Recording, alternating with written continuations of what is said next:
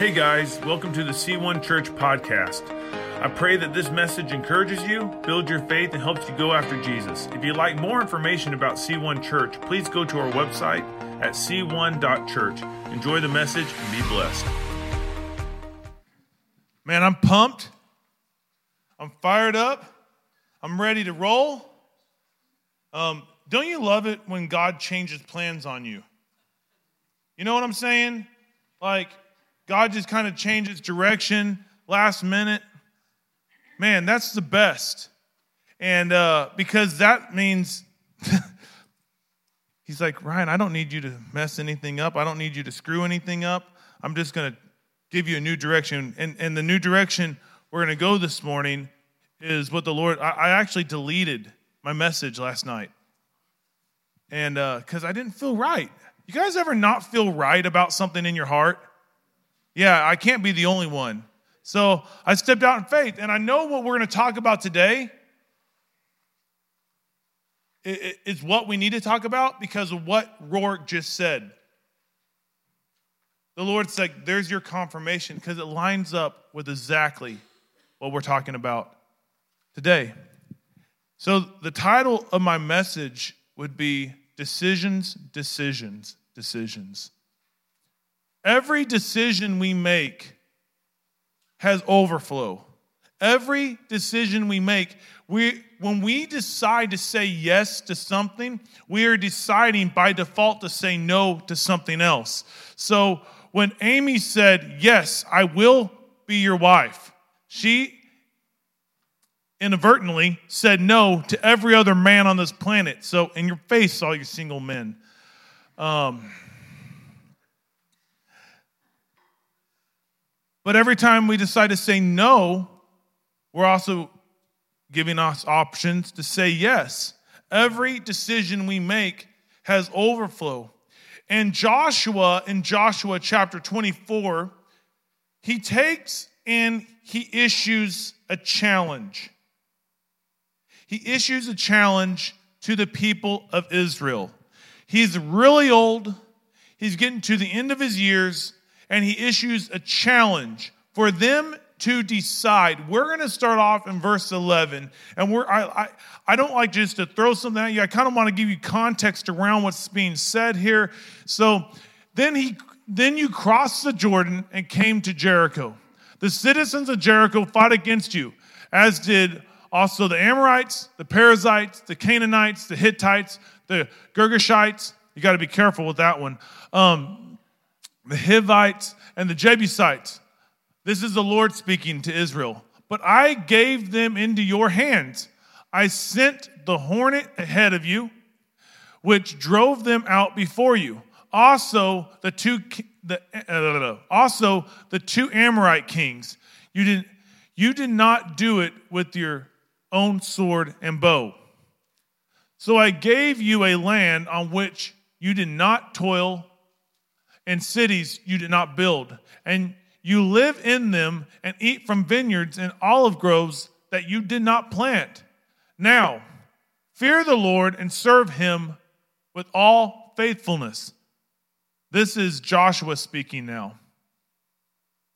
Throw away the gods of your ancestors worship beyond the Euphrates River and in Egypt and serve the Lord. But if serving the Lord seems undesirable to you, then choose for yourselves this day whom you will serve.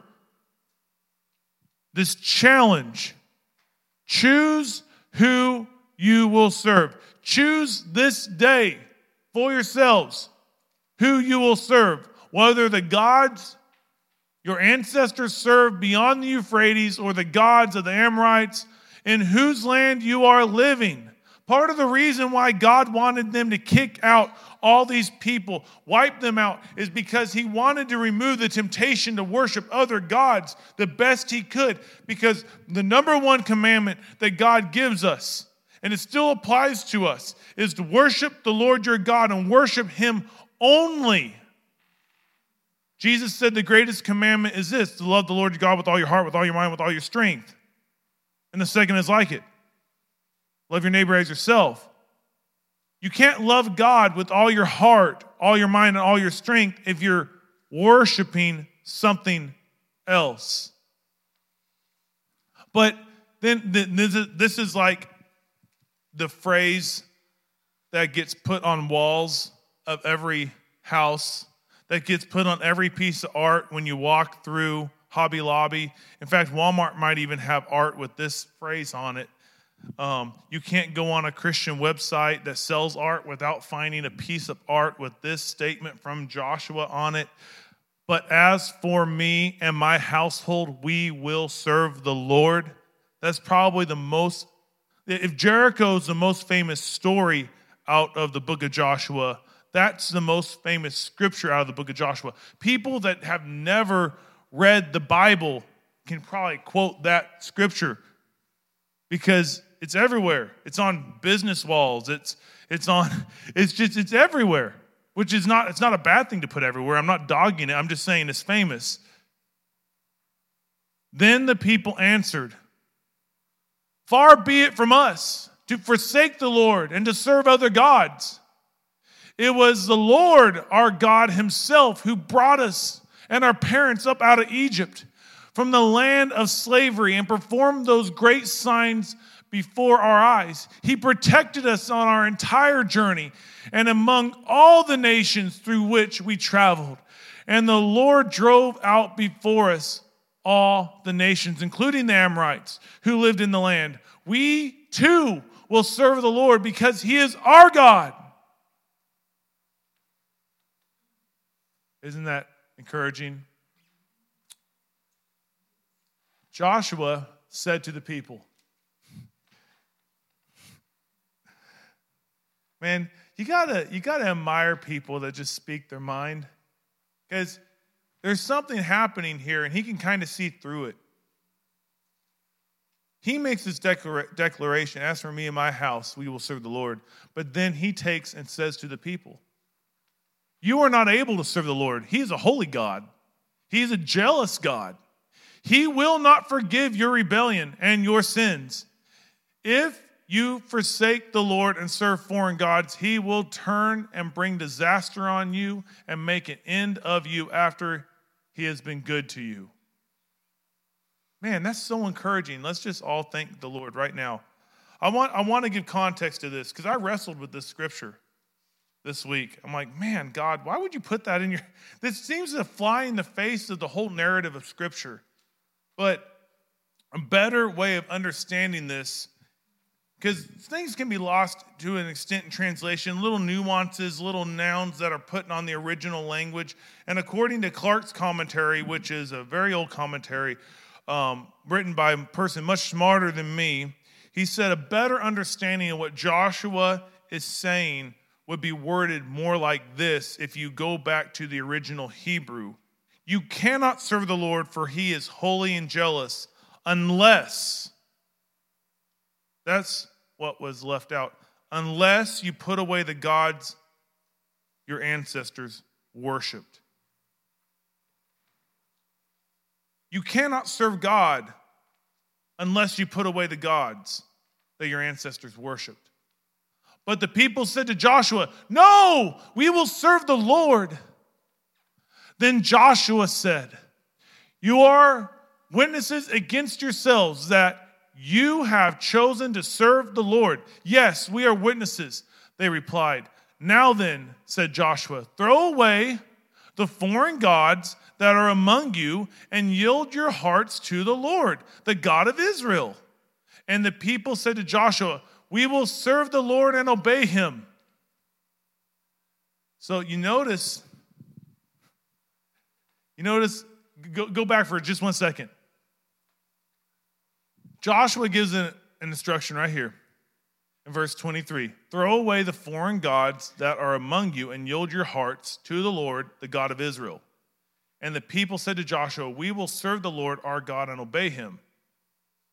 But they would not say, We will throw away the foreign gods. They didn't say it. They said, Well, we'll serve the Lord. The, the other day, I've been working with Sky on stuff, and and it's just so funny because, like, I've been working on her to say, um, um, sorry or please and thank you and stuff like that. And um, the other day, she was just in a four and a half year old mood. And um, she got frustrated at me, probably because I can be frustrating. Um, Ames, you don't have to look at me like that. Uh, but she kicked me out of anger, which I laughed at at first. And I'm like, I gotta, gotta deal with this. So I took her chocolate milk away. I put it up away from her. And she goes, Daddy, I want my chocolate milk. I said, Okay, I want to give you your chocolate milk. I, I just I want you to hear me. I want look at me, look at me, Sky, Sky, Sky. I said, I want to give you your chocolate milk, but I need you to say sorry for kicking you.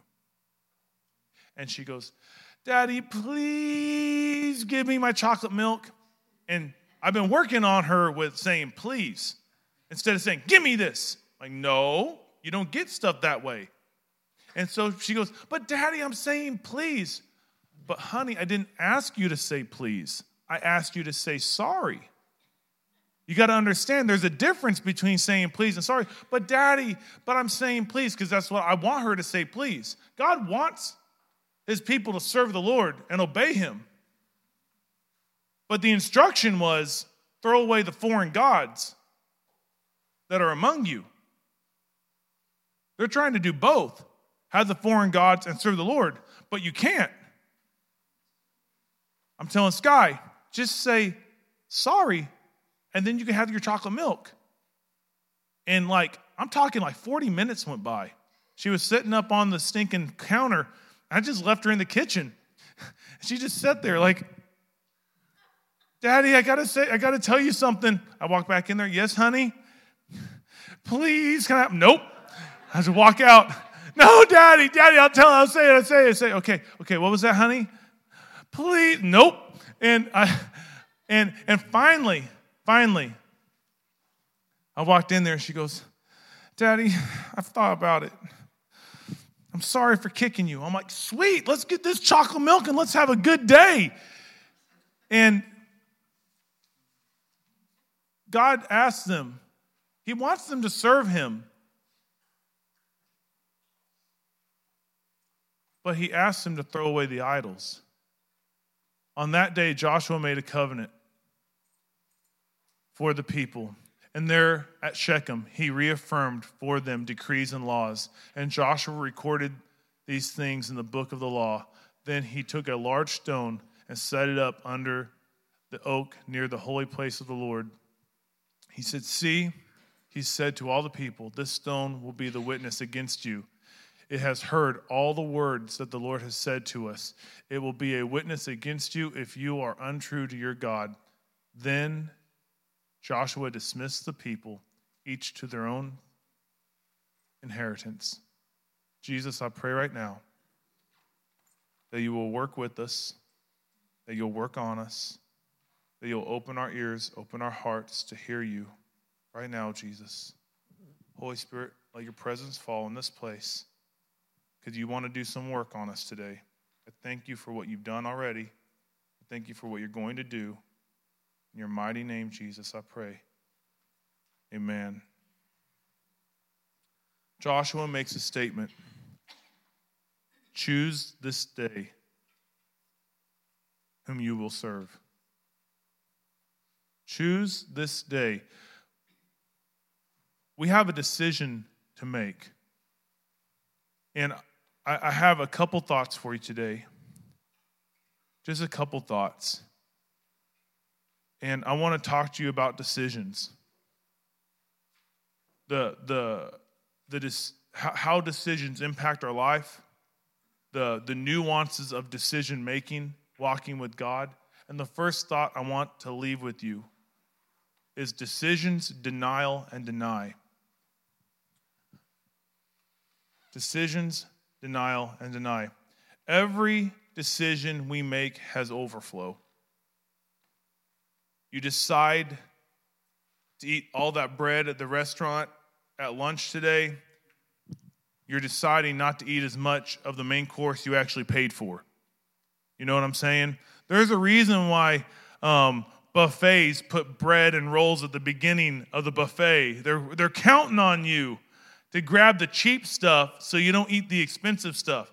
Man, there is a restaurant in, in Springfield called Ray Rico's Brazilian Grill, and they had all you can eat steak, and they would come by and just cut slabs of meat. But man, they had, I'm telling you, they had the best, like, um, they had a huge salad bar for one, which is just pretty much junk when it comes to a steakhouse. Don't fall for it, guys. I'm telling you.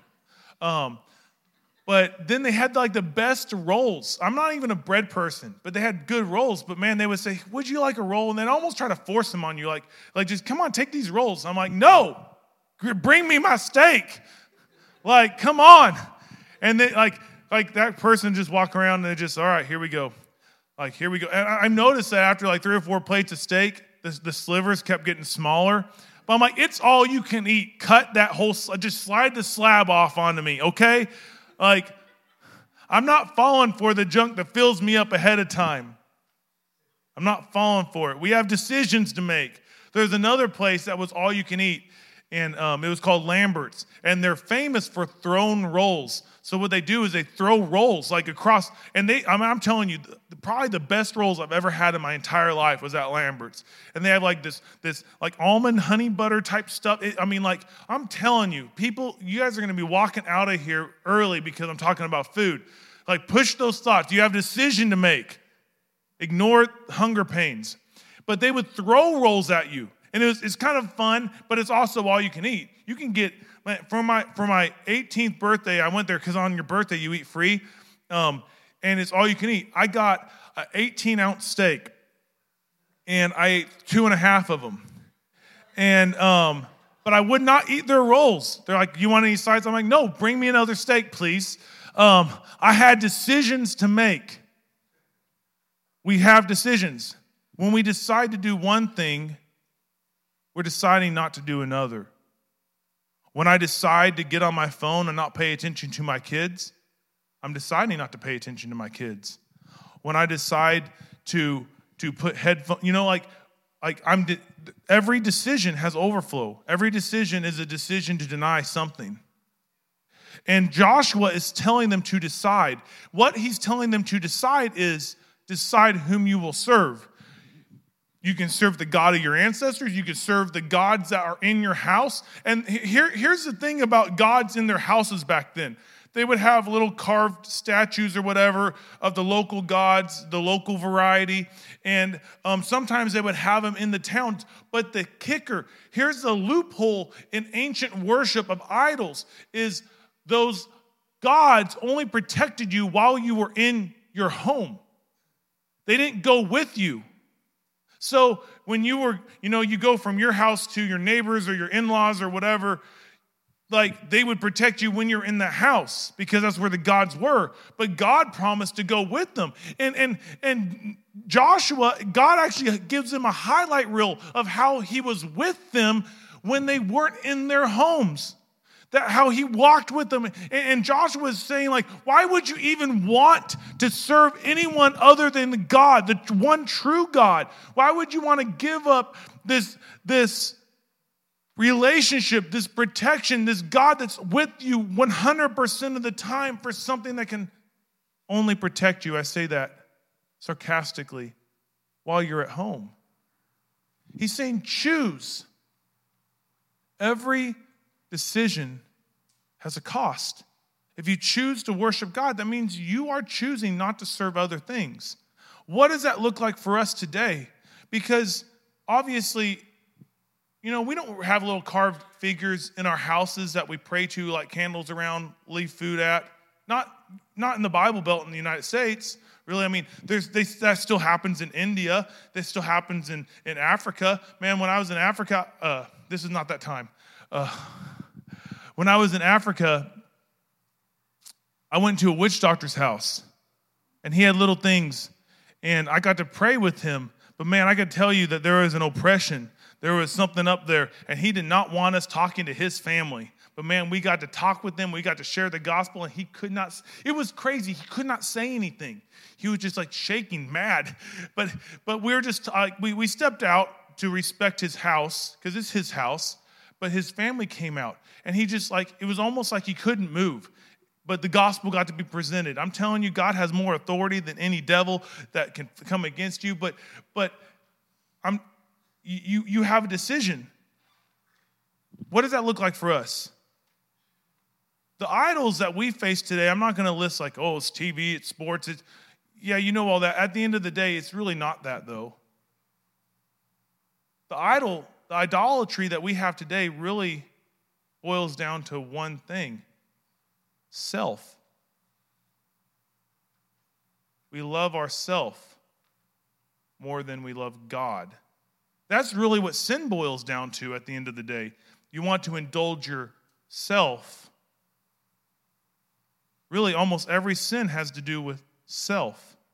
The first sin had to do with self. Man, this, this fruit does look good for nutrition, it does look good for eating.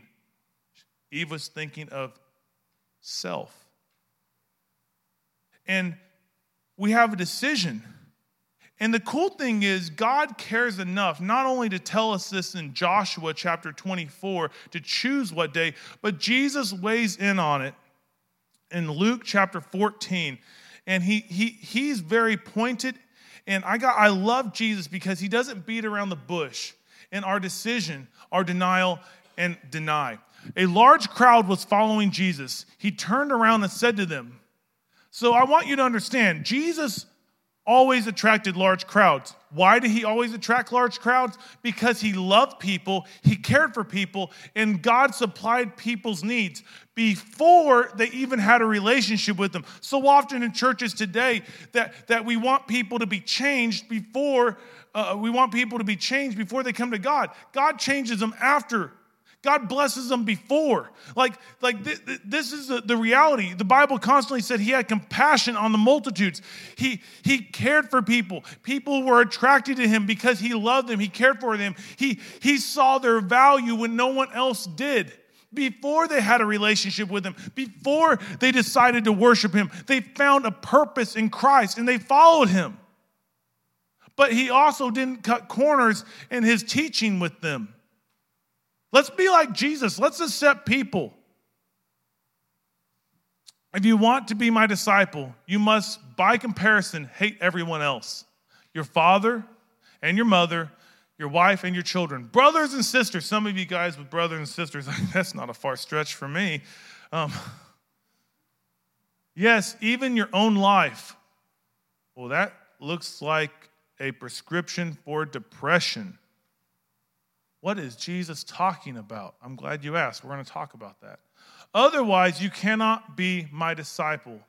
Jesus, and we're going to look at it here in a moment and out of Matthew's perspective.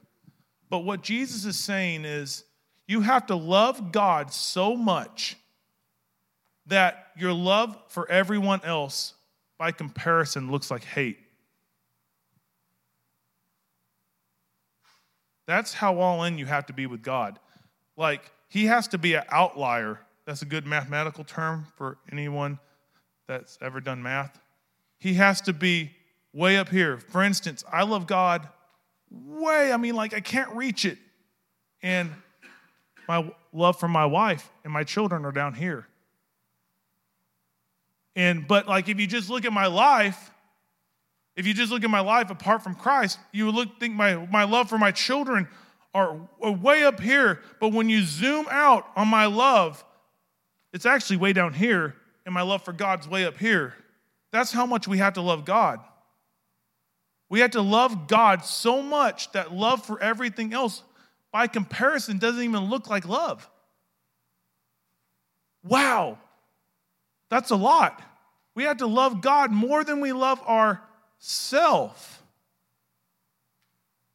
What is he saying? The second greatest commandment love your neighbor as yourself.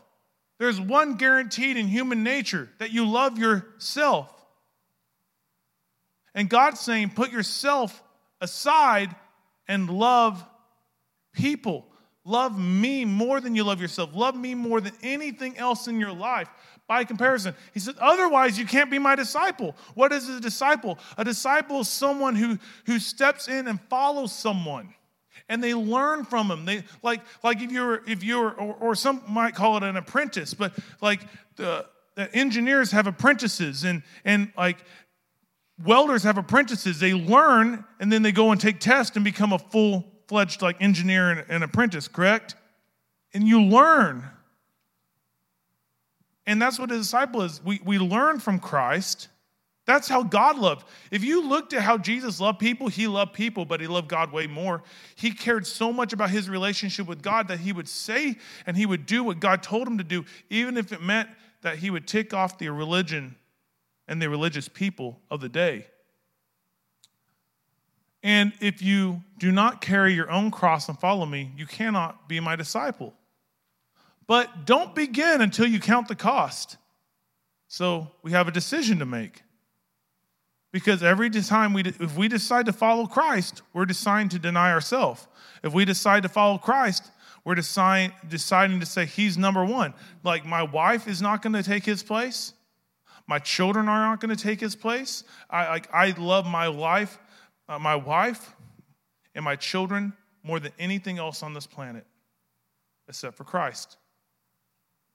I would willingly give my life. I mean, it wouldn't even be a thought to lay down my life for my family. But I don't love them as much as I love Christ. I don't love them. He says, Count the cost. If I had to choose between my wife and Christ, I'm going to choose Jesus. Luckily, I don't have to make that decision because she would make the same decision. Probably less for, for something less. I mean, if she had to choose between me and cheesecake, I mean, like it's a toss up. But I mean, like, um, um, for who would begin construction of a building without first calculating the cost to see if there's enough money to finish it? Otherwise, you might complete only the foundation before running out of money. And then everyone would laugh at you. They would say, There's the person who started that building and couldn't afford to finish it. Or what king would go to war against another king without first sitting down with his counselors to discuss whether his army of 10,000 could defeat the 20,000 soldiers marching against him. And if he can't, he will send delegation to discuss the terms of peace while the enemy is still far away. So, you cannot become my disciple without giving up everything you own. Ooh. Ooh, that's that's hard. Jesus, everything? Everything. Everything? Every, everyone say everything. Everything. So when I was when I was in South Africa, I was really disappointed because I went all over that place and I did not see one thing that looked like this. I, I, I, I could not find that place. Maybe some of you guys don't know what this one is, but let's go back a little further. Let's look at the original depiction of it. Um, I, I, I went all over South Africa and I could not find that. I went on a safari. I did not see that place of residence. I went to a lion refuge and I did not see Pride Rock from Lion King. I thought, man, Disney's full of junk. They don't even know what they're talking about. They didn't know, they, they, they did not do any research for this movie. That was not there. But what I did see was a bunch of houses that looked like this. Walls. Leave it on this one for a second. This is really what I saw, not just in South Africa, but I saw it a lot in South Africa, but I was also seeing it in Belize and Mexico. Like, that looks like a nice house. That looks like the shell of a nice house. That looks like a big house. It looks like they even have a pool going on out front. But you could clearly tell something about this house that it was never completed. That's not the result of a fire, that's the result of running out of money. That's the result of someone biting off a little too much to chew. And it wasn't like this was, it's not like this was uh, um, uncommon. Like these houses, there would be whole neighborhoods like this in South Africa. Like the, and it is not the builder's fault.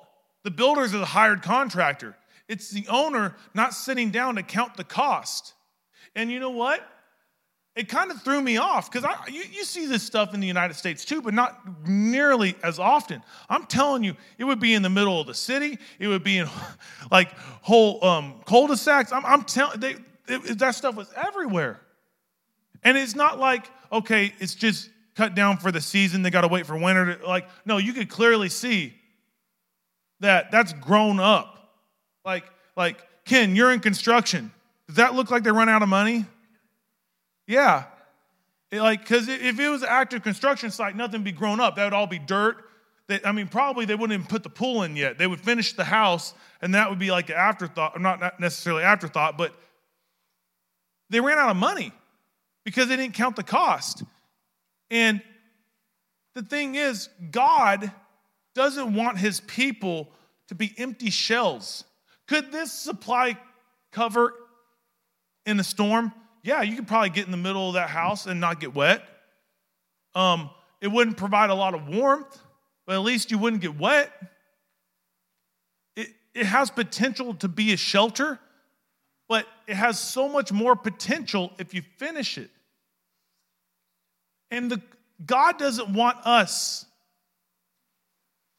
to be empty shells of what we could be. When we don't count the cost of following Him, we will be. We have a decision to make. Following the decision, there's always denial. Because so often, what happens in life is we see something that needs to be done, but then we go into not do to denial about it. A couple years ago, um, like I hate eating healthy. I'm not to lie, it's the worst thing ever. Um, it's just everything should be deep fried in butter. I'm just saying that's how I want to live my life. But I know that I can't live my life that way. And a couple years ago, um, I, I, I personally, I got up to 235 pounds, and um, I felt I didn't feel good, and I was constantly having I was having gall spasms. I never had my gallbladder removed and different things. But what was happening was I was like, oh, I'm fine. I'm fine. I go to the gym once a week at the time. uh, I'm fine. I, I was in denial. I didn't want to admit it. The same is true with my head injury. When I cracked my skull open and I had to have brain surgery, I did not want to admit that I had a head injury because I was doing good on the tests they were giving me in the hospital. But then I went to outpatient therapy and they started timing me on those same tests, and I was scoring like, I'm talking like above brain dead, but like way below average. That's where my scores were. Way below average, but above brain dead. And I was in denial. I didn't want to admit that I had a brain injury, that I needed to do something. So I had a choice. Whenever we choose to, to, to, follow God, the enemy's going to try to work in denial. Oh, you don't need to do that. You don't need to, to work on that. That, that, that person clearly, that, that, throw up that last house. Before he got to that point, before he got to that point, there were red flags leading up to it. And he was in denial to get to this point. But leads to the last thing. When we push through the denial, we're able to recognize that there's a problem. There is a problem. I was able to recognize, you know what? I do have a brain injury. And I do need to do exercises at home. I had to walk in a straight line. I had to take and have my mom time me on counting by five. I had to take and, like, my mom would say, okay, here's a thing of change. Give me 300, or give me 300. Give me $3.45 or 43 cents. And I, and I had to do it in under a minute. That was the type of brain exercises I had to do to get my brain just to be average again. and I had to push through it, and then I had to start denying myself. That means, with me personally, after my car accident, I had to deny certain, like, I couldn't play my video game as much. And this is back when I was in my early 20s. I could not drink caffeine because caffeine messes with your brain. I had to deny myself to walk in to what could lead to my purpose and my destiny. Somewhere along the line, this guy should have denied something so he wouldn't run out of money for this. But the cool thing about God is he doesn't want us walking around in empty shells. So Jesus says, You must deny yourself, pick up your cross, and follow him. Choose this day whom you will serve. Are you going to serve self or are you going to serve God? Philippians 1 6. It says, And I am certain that God, who began a good work within you, will continue his work until it's finally finished on the day when Christ returns. This is the really cool thing about God. This is where we have the edge over the Israelites in Joshua's time is Jesus paid the cost for a relationship with God. It's paid in full. You don't have to do a single thing to have a relationship with God. The cost of discipleship is denying yourself. That's a whole different cost. But the cool thing is when you decide to be a Christ follower, you say, I'm going to go all in with Jesus, I'm going to go after him. The Holy Spirit comes in you, and he not only foots the bill for your renovation or your, your, your, your, your new life, so to speak, he foots the bill for the continued renovation. So it's not on us to continue to change. When we trust God, He finishes the work. It's His work to begin with. He's not only the, the, the owner of the property, He's the contractor that's finishing it. And guess what? God's not running out of money on you. So, what you're going through, God's working on you. You're doing better than what you think. So, push through the denial, recognize the need to deny and to then decide I'm going to deny myself and I'm going to let, I am going to let the Holy Spirit work on me. It's not you working on yourself, that doesn't work. It's letting the Holy Spirit work on you. And the Holy Spirit works on you in a number of different ways. He works on you in a number of different ways. He'll, he'll lay things on your heart. He'll say, hey, you know, um, you have a really bad habit about lying. And how about you just try telling the truth this week? Okay, God, I'm going to start doing that. And then you start telling the truth, and here pretty soon you're not lying anymore. Like that's how the Holy Spirit works on our heart. It's just these as we as we go after God, he changes us. But we have to deny ourselves. We have to push, we have a decision to push through denial to get to deny. Because you're not going to deny yourself as long as you're in denial. You're not going to deny yourself as long as you're in denial.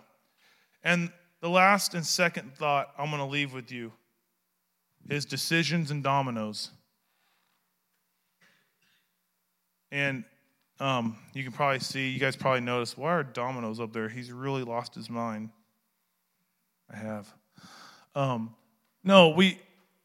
I'm, I'm going to read a story I'm going to I'm going to read a narrative out of Matthew chapter 10, 37 39. And Jesus is kind of a parallel to what he says in Luke 14. But Jesus phrases it a little different. Matthew chooses to phrase it a little different. That's why it's so good to read multiple gospels. Every gospel is like a single layer cake. One layer is great.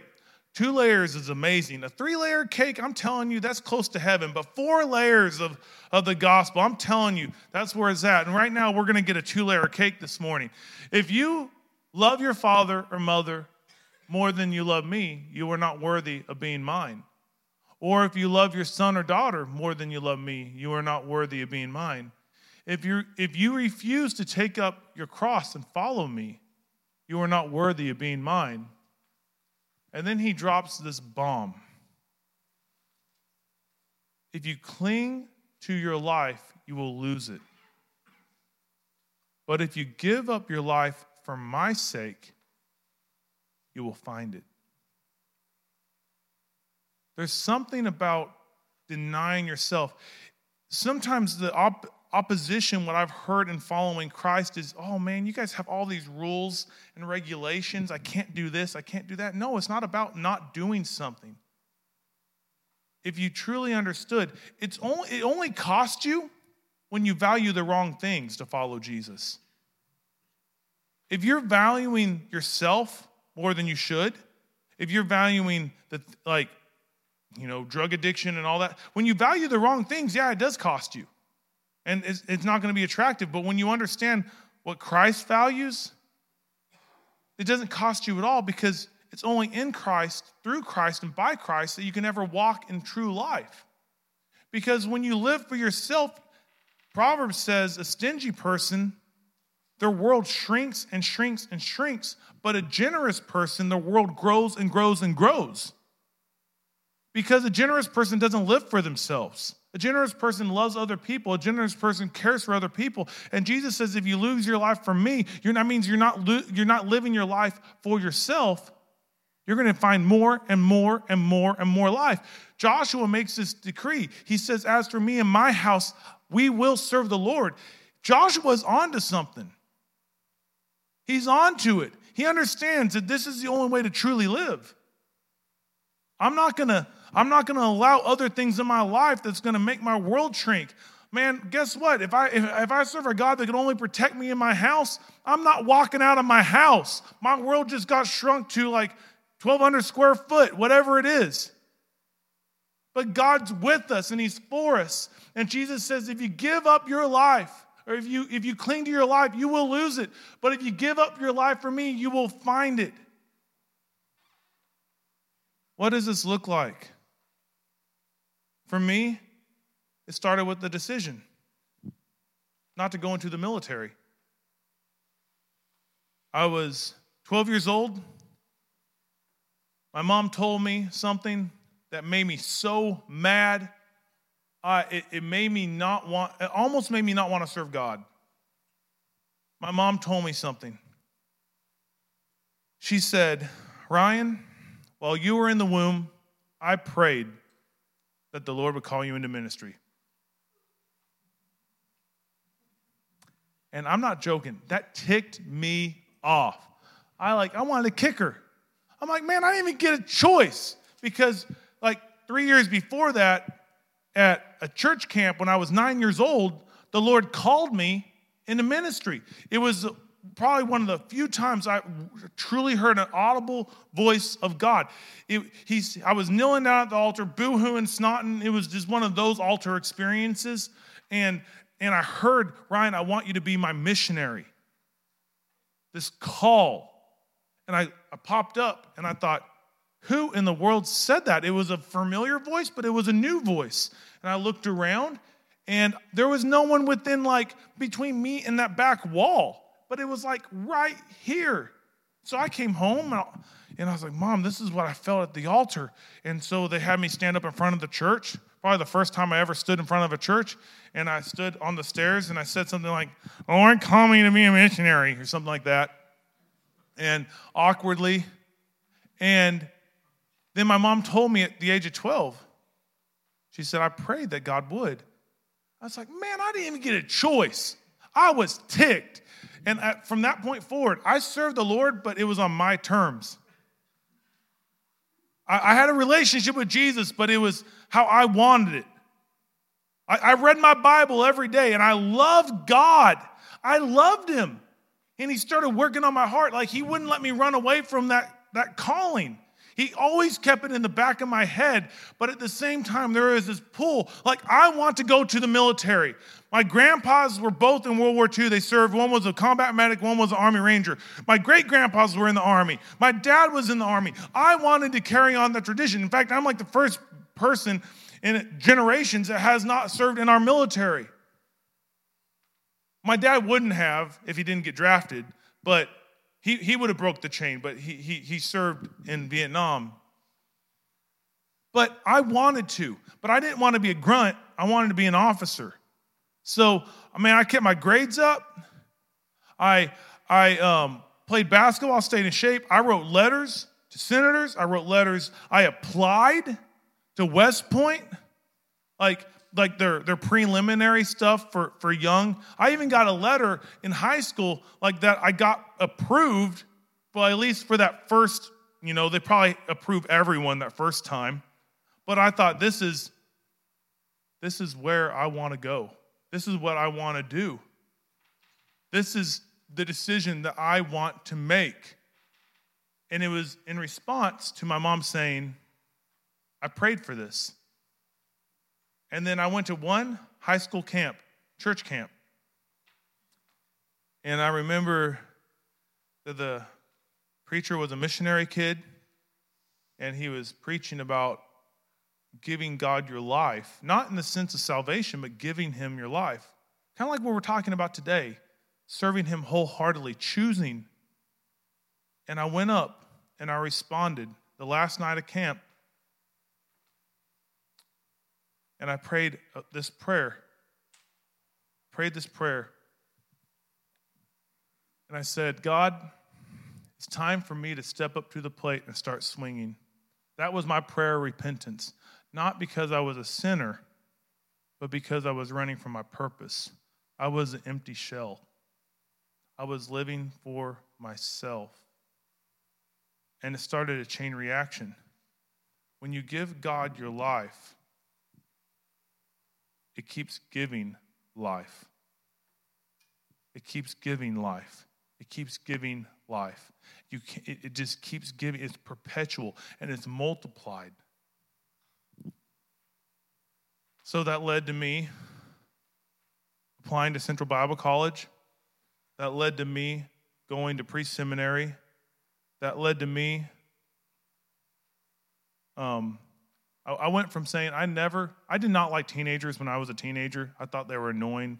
High school was too full of drama back then. And I did not, I didn't, I was like, man, I don't ever want to work with teenagers. That's like the worst thing in the world. Teenagers suck. Um, let's just be honest. Um, no offense, guys. Um, uh, but I didn't want to. I'm like, man, they're so full of drama. And then I just bumped into a youth pastor in line registering for classes. And he said, Man, I would love for you to come check out the youth group. I, I, I love to get Central Bible College students to volunteer as leaders. So I, I just went out there and I started to lead a small group. Suddenly I was like, Man, I, I need to pour into the next generation. And it started churning in my heart. I'm like, God, I don't want to be a youth pastor. I remember just getting down on my heart. Oh God, please don't make me be a youth pastor. Please don't make me be a youth pastor. Oh God, but but I love these students so much. And I had this conflict. I said, God, I want what you want more than what I want. Jesus prayed a very similar prayer concerning the will of God in the Garden of Gethsemane. Not my will, but your will be done. Jesus didn't want to go to the cross, but he wanted to be obedient to God. So suddenly I found myself a youth pastor, married to the most beautiful girl that's ever walked the planet. Um, still is. And still are. That's better. Um, but we were student pastors for almost six years at a church, and we loved it. Never wanted to be a student pastor. I wouldn't take. I, I would not change a single thing. Loved every moment of it, because when you give your life to God, He gives life to you is life that's perpetual and is multiplied. And I remember about two and a half years ago having a stirring in my heart again. And I thought, what in the world is this stirring? What is this, God? Like, I love being a youth pastor. I love pouring into the next generation. Suddenly, that drama that I used to hate, suddenly I love to help students walk through and, and, and discern and discern the God's will. I just loved it. And, and then he was like, I'm like, I think, I think, uh, Ames, am I supposed, are we supposed to be lead pastors? And Ames like, no, no, no, no, no. We're not supposed to. I, I told people I would, I never want to be a lead pastor. I see the junk that they go through, and I don't want to deal with that. I'm perfectly fine with being a student pastor. I'll deal with teenage junk all day long. But the Lord kept working on me. I kept having these hard conversations with God. It sounded like, okay, God, it's time for me to step up to the plate and start swinging. This is what you want. And this domino effect went in to effect. And a, a domino effect, you guys know, like you push one over and it can lead to a chain reaction. But there's there was a study done in 1983, and just FYI, here we are a year later, lead pastors, and we love it because God just keeps giving. When you give your life to God, He keeps giving life to you. And there was a study done in 1983 by a physicist named Lorne Whitehead, and he discovered that a normal two inch domino can, na- can knock over a domino that's one and a half times its size. So there's enough energy in this domino when I stand it up like this and I push it to knock over a three inch domino. And there's enough energy stored in the three inch domino to knock over a four and a half inch domino. And I don't have numbers after that because my math is very bad. So, um, but if you take and multiply, if you take and multiply every following domino by one and a half percent, by the time you get to the 18th domino, starting with the two inch domino, you can knock over the Leaning Tower of Pisa. By the 22nd domino, you can knock over the Eiffel Tower. And by the 28th domino, you can knock over the Empire State Building. That prayer I prayed some 14 years ago, 15 this June,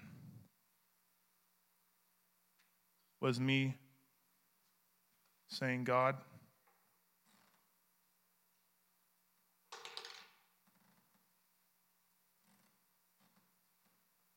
it doesn't take a lot of energy to knock over a two inch domino. In fact, my two year old son has more than enough energy to knock over that domino and probably that door. Um, but anyone can start I, I unintentionally knocked over that domino. Anyone can do this. Anyone can knock over their domino. We have decisions and dominoes. We have to decide today to give God our purpose, to give God our life, and to say, God, I want to start the chain reaction. Because that's the thing. That's what Jesus was getting at when he said, if you, lose, if you give up your life for me, you will find it. Because God never works in just addition, it's always exponential. If God would have told me at the altar almost 15 years ago, I want you to be a lead pastor in, in Columbia, Tennessee. That would have been like telling me to walk into the Leaning Tower of Pisa or walking up to the Eiffel Tower and pushing it over. It wouldn't have happened. But when we say, okay, God, I'm going to let you have this next decision, I'm just going to keep knocking over that two inch domino. Here, pretty soon, you're going to be knocking over 18 foot dominoes. Here, pretty soon, you're going to be knocking over the Leaning Tower of Pisa. Here, pretty soon, you're going to be knocking over the Empire State Building. Here, here you, you, you, are, you, are you tracking with me? So, what we're going to do today, we have an opportunity because what I truly believe is happening today, I believe God's working on hearts. And I've been praying this. But some of us need to say, God, I need to give you my two inch domino. You need to start that decision. What does that look like? Your two inch domino could be I'm going to get up early and pray five extra minutes every day. Your two inch domino could say, God, I'm just going to listen to the word. I'm going to I'm, I'm going to turn off the TV. I'm just going to listen to the word of God. 10 extra minutes. Your 2-inch domino could be calling that person that you haven't spoke to in your family for the last 15 years and saying, "Forgive me." Your 2-inch domino could say, "God, forgive me." But my challenge to us today is not to let this moment slip by when it's such a simple thing. When we give God our two inch domino, we, we pray the prayer it's time for me to step up to the plate and start swinging. The energy that God can do by the 28th, you can't make happen if you went to it.